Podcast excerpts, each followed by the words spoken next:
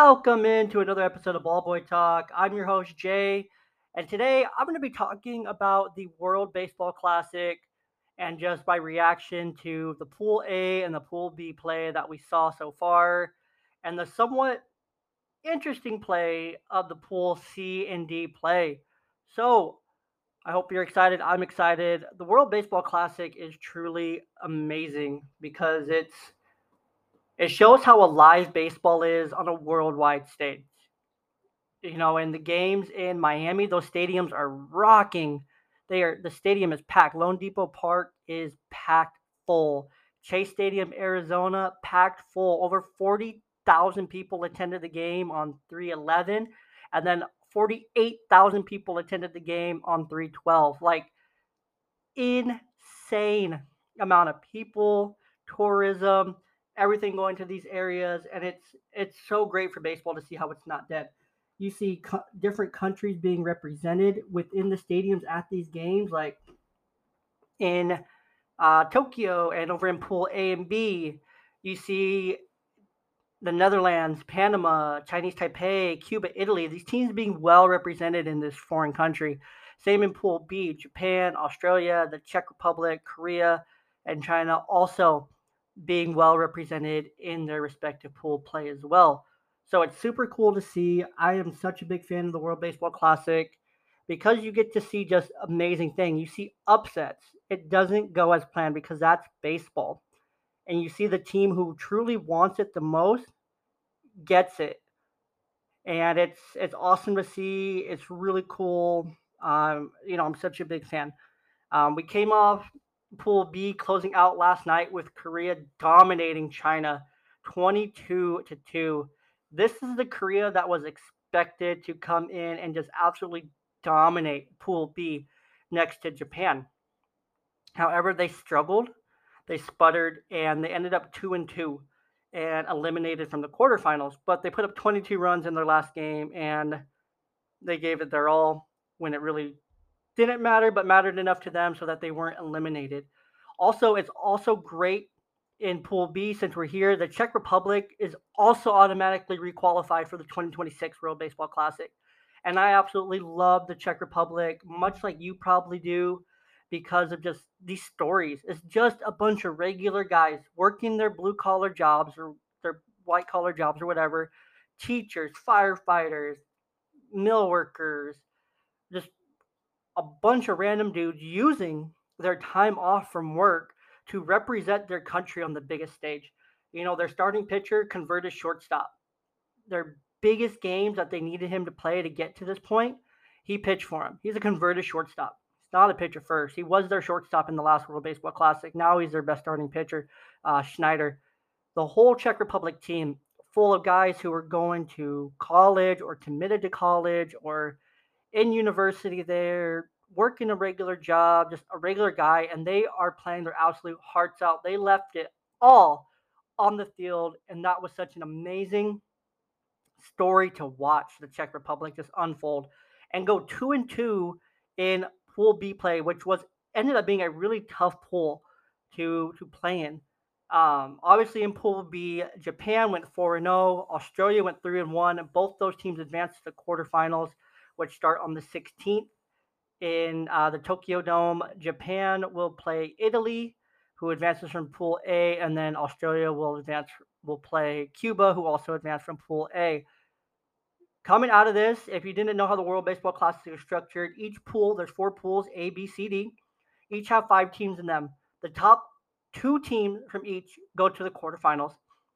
The third and fourth place teams requalify for next year's, along with the first and second seed.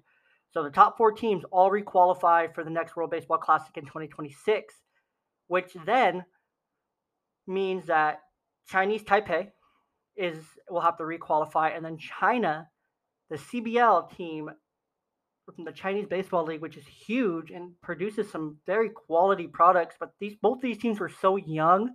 A lot of these guys were in their early 20s, and you could see it. I mean, they both lost. They both got smoked in their in Pool B, and they're both going to have to requalify for the next World Baseball Classic. So I think it's really cool. The Netherlands team, they were a lot of fun to watch. Netherlands probably have one of my top uh, like three hats. Uh, I actually ordered one, so I'm really excited for the Kingdom of the Netherlands hat to come in. And then Panama as well had a very solid team, just not enough to to remain in it to go further. But Cuba and Italy, Italy looks great. They look like a team. They're having so much fun. Their celebrations are fun. Uh, Cuba as well looks really good, a very well-rounded team. Japan has Shohei Ohtani, the best player in the freaking world. So, you know, jury's out there. Uh, Japan will probably run uh, the quarterfinals, which is really interesting because um, Phil Nevin, the Angels' one-year manager, uh, last year's interim manager, said that he's not pitching beyond the quarterfinals, and he's going to be back with this team on the 24th, making a start with the uh, Angels. I feel like Ohtani making $30 million a year. He's the best player on his team. He's the best player in the world on a worldwide stage. He's the first player in the MLB to have like 2 million followers, I think, now, which is crazy that it Shohei Ohtani and not Mike Trout. But Mike Trout also opted to not be marketed. He didn't want to be marketed. The Angels did an awful job of marketing him, and they should be super ashamed for the job they did because Mike Trout is all world talent, and they blew it on marketing him. Mookie Betts, on the other hand, playing in LA for the Dodgers, markets himself he shows up playing basketball, bowling, darts, freaking um, cornhole. He plays all these other sports and shows up all around the world and all around the different sports, ESPN. So it's Mookie Betts is everywhere. So Mookie Betts, highly marketable, also a world class athlete. But Mike Trout, you know, the Angels failed him when it came to marketing. He also failed himself, but he's also world class talent and He's finally being marketed by the Team USA in the World Baseball Classic as Captain America, which is great. It's about damn time, but a little late. But Shohei, well deserved, you know, the recognition on the worldwide stage. He is the best player in the world. He's going to get paid like it this off season or during the season when he gets shot, traded. And the Angels are like, well, we're not that great. Our pitching still kind of sucks. Our offense is still pretty mid. And the Mariners, Astros are better the Rangers are pretty even with us, and the A's are the A's. So we're a third, fourth place team in this division for the foreseeable future. Ohtani's not resigning here. I mean, he said in 2022, I just want to win. And that led to so much speculation that he wasn't that he that he wanted to trade. He hasn't forced his way out, which I'm kind of surprised about, but with his culture, he's very loyal. He's a class act, he's a classy player. He's probably not going to create those kind of headlines up front, and he's going to keep a lot of those things closed door between his between his agent and the team. If they get leaked, they get leaked. He'll probably be frustrated about it, but he's probably even more frustrated that he keeps playing on a losing team next to another generational talent. So that's my take. Angels, y'all suck at marketing your players.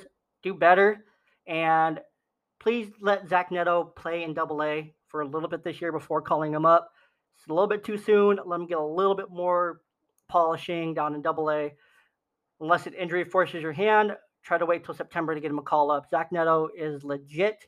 He's going to be great when he gets there for the Angels. And then Kyren Paris as well. Let him develop down in double A. Uh, let Jordan Adams develop in triple A this season. And you should see some solid results. That's coming from me. I'm a beat writer for the Tri City Dust Devils, a high A affiliate of the Los Angeles Angels. So I've seen Jordan Adams, Zach Neto, Kyren Paris. I've seen these guys play in person. Paris, I'm so glad he's going to get moved to second or third. I think that's a much better fit for him, um, especially with the Angels, with Rendon always being injured, never on the field. Uh, I think Paris has a clear shot to move into second base, and him and Neto man the middle. And Jordan Adams can definitely patrol a corner outfield spot with above average defense and be really good. But enough about the Angels. Um, pool A, like I said, Netherlands, Panama, they're in it for the next World Baseball Classic in 2026, while Cuba and Italy, Japan, Australia all advance to the quarterfinals. Let's jump over to Pool C, where Great Britain. I don't even know what to say about Great Britain. Their jerseys are horrendous. Their celebrations are awesome. Um, they are such a young team. I mean, they're being led by Mariners top prospect Harry Ford and Angels uh, top seven prospect, I want to say, D'Shawn Knowles, uh, who's also very talented, but needs more grooming um, as well. I mean, he was signed out of, at 16 out of the Bahamas, so he still has plenty of time to figure it out, put it together. Very talented kid, uh, plays a very good outfield, uh, hyper athletic, just awesome. But um, Great Britain got roasted for their jerseys. Their jerseys are horrendous. They're awful to look at. Granted, the USA's aren't much better, but there's at least more effort into them other than just saying Great Britain in really small font across the front. So that's pretty pathetic. Great Britain's been outmatched, outplayed. They got bested by the USA. They got whomped by Canada. They got mercy ruled in that game. And so I can likely say that they're going to be out and probably finish in fifth place in their pool. Um, I I can say that pretty much with confidence. And then Nicaragua as well. They're also 0 2 in Pool D. And I don't see them advancing or coming back. They could. It's still early, but I mean, a team like Venezuela, who has beat the Dominican Republic and Puerto Rico, who were supposed to be the best two teams in Pool D, have struggled to play against Venezuela. Looking in Pool C as well, Mexico looks legit. Joey Meneses. Uh, last night in the game on 312, I'm going to release this podcast today, 313. But Joey Meneses looked fantastic. He led Mexico, paced them with two home runs, five RBIs, and got MVP chance. Mexico also, this is the difference. This is where the USA is struggling and need to get it together quick, as they need to play as a freaking team. They are so freaking talented. They have a wealth of talent, much like the Dominican Republic. But where they are getting beat is they're they know they're great, but that greatness and all that talent is too much talent to the point where they're not in the game. Like, oh yeah, we can we can win this. It's no big deal. But it's a kind of a big deal because you're losing and you're getting out energied. Last night there was a picture, a tweet that I saw in Mexico. Their whole team topped up at the dugout, involved, ready, celebrating, high energy. US, they're sitting, no one really on the top step of the dugout. Kind of meh. Very low energy. That's why they lost. That's why they got crushed. And they need to get the energy up. Mike Trout needs to energy it up. They did a great job at recruiting for this team offensively. Pitching, unfortunately, didn't pan out to where Kershaw and DeGrom and Verlander and Scherzer and um, Burnes, none of these guys ended up playing for Team USA which is interesting, but that's another topic because I need to figure out why. Kershaw obviously dropped out. He was replaced by Nick Martinez in the Padres, but I mean, a lot of it's not up to the players. A lot of it's up to the teams. I mean, you have Sherland, Sherlander, Scherzer, and Verlander uh, playing for the Mets, both making nearly $40 million a year. The Mets don't want to risk that at all. I mean, and they're old. They're both 39 or 38 and 40 respectively. Scherzer's 38 and Verlander's 40. I mean, Wainwright's 40, but he's playing for Team USA.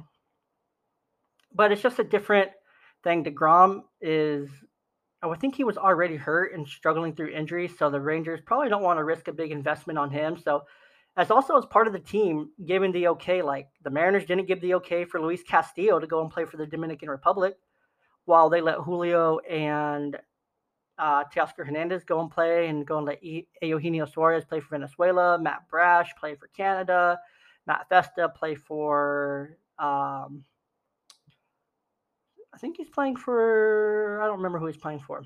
But they're letting these guys go and play for these teams. But again, it's a team decision. It depends on the team to work it out with the players and for the team to be okay saying, yeah, you know what, you can go and play for them. We're okay with you playing but we're not okay with you playing because you are more important to this team injury wise. If you get hurt, you're more irreplaceable.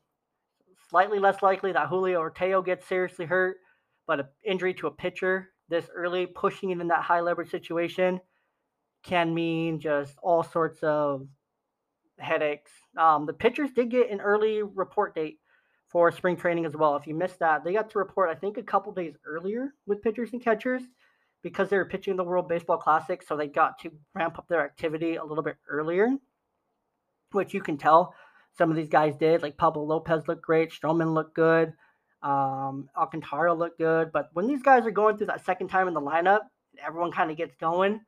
That's when you see the starting pitcher start to get knocked out the fourth inning, third, fourth inning, fifth inning um, in this early play. So uh, Pool C and D uh, have their third game today, their last games tomorrow. So it'll be super fun to watch.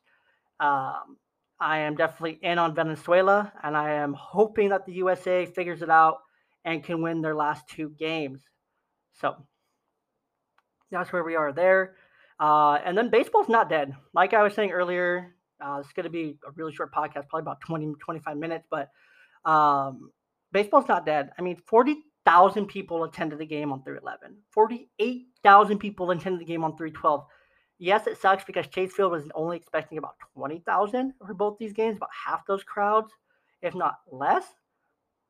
So the concession lines I've seen were awful. The merchandise lines were awful. Merchandise out of stocks were awful. It was awful park, awful getting to the stadium. I mean, Phoenix, that area has been busy. They hosted the Super Bowl. They hosted now the World Baseball Classic. Granted, these things are fun for the people that attend. It's not fun for the city, but it's it's good for baseball. It's good for the sport. It shows that baseball is alive on a worldwide stage. And I, again, another nod to the Czech Republic. They just inspired a nation of youth to go and play baseball. While they're out doing their nine to fives, they become heroes in their community. They become heroes in their nation. And they showed that if you love it, continue loving it and play your heart out when you when you get there because you never know. And the Czech Republic is just an amazing example. Team Australia, uh, full of you know veteran guys, minor leaguers, um, like Robin Glendinning, second baseman extraordinaire for Team Australia. He's in Double A with the Royals. I don't think that's gonna last much longer after his performance on this national stage. And Glendinning should be way bumped up the depth chart for the Royals now to the point where he should be in AAA, if not on the bench um, for the Royals this season, which would be amazing. So, you know, that's something I believed in all along that a lot of these teams with players who were unsigned or players who were fringe uh, MLBers or not signed at all or previous MLBers have a chance to really go and show out and make their way back to professional baseball. Um, I really hope for guys from Australia and the Czech Republic, Netherlands, Panama, uh, even Italy, Cuba. Granted, Japan has its own process, Korea has its own process, China has its own process. They have to be posted. But from these other European teams, uh, South American teams, uh, Central American teams, I really hope that the MLB scouts took a really good look at the Netherlands, the Panama teams, the Czech Republic team, and we're like, hey, we could actually use this guy in our system and on our team, in our organization, in our bullpen, wherever it might be, and get these guys into professional baseball and just change your lives because it really would change your lives and help. And the MLB also pushes the agenda here in these countries like the Netherlands, Panama, Czech Republic to go in, and Italy, Cuba, you know, go in, maybe not Cuba because Cuba has its own set of rules, but Italy, Netherlands, Panama, Czech Republic, go in and Great Britain even as well, and take advantage of the opportunity to be on the world stage in front of the world and push baseball at an international level, develop the game internationally because right now it's it's hot, it's ripe, it's ready. Go and attack it, MLB, please. I will go and do it for you. I promise. I will go and advocate for baseball in all these countries. Hire me. I will go and advocate in all these countries for Major League Baseball because it deserves to be seen on a world stage. Kids in all these countries deserve quality baseball. And the baseball, obviously, the sport isn't dead. That's the whole point here. Sport's not dead around the world. As you see t- people showing up, coming out everywhere to support their country, support their team, support their players. It's not dead. MLB, capitalize, capitalize. The NBA has capitalized on a worldwide stage. The NFL is trying, they're struggling. You have it right here in the World Baseball Classic. Go and capture it, capture this momentum, and run with it. Please run with it. Please. Okay. Woo! All right. See, that's when we get a little hot on the show. We get a little unhinged there.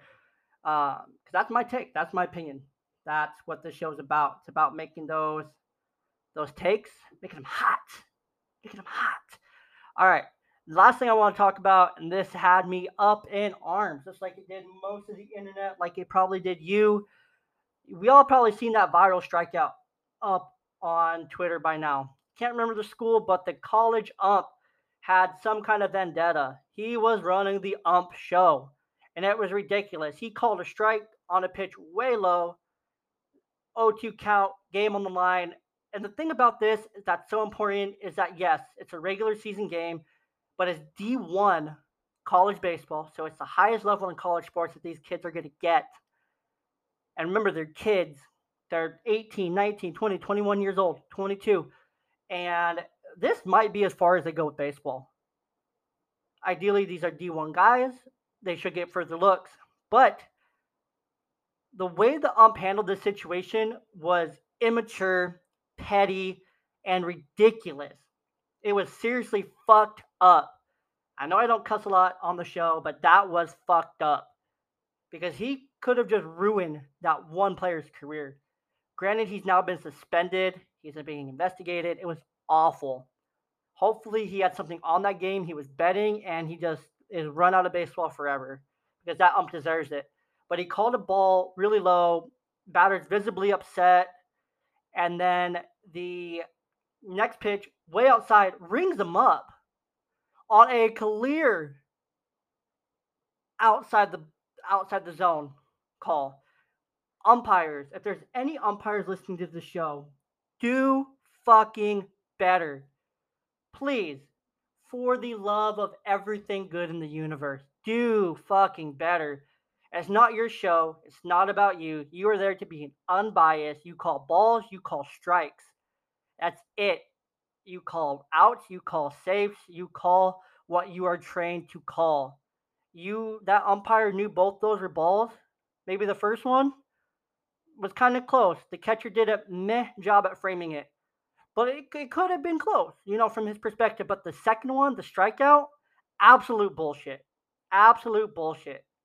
And never should an umpire have that much control over the game to the point where it's determining the outcome, the output. Because that one game could cost that team the tournament, could cost that team a trip down the line somewhere to where the other team has a free win. And if they make it further, it all could come back to that one game.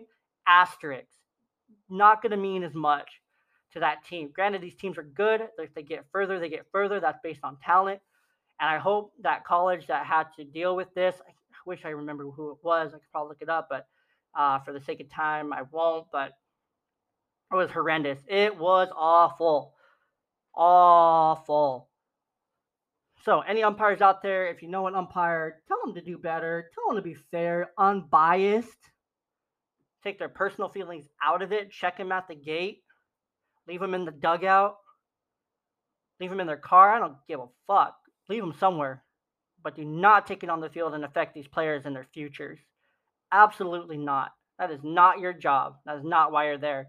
Hence why the MLB is moving to robo umps, robot umpires, automated balls and strikes. Thanks to Joe West. Fuck Joe West. But, um, anyways, that's my take on that situation, the World Baseball Classic, and the state of baseball. Um, if you want more show, we're going to be back later this week talking more uh, NFL, NBA, we're going to break down the NBA MVP race. That one should be really fun.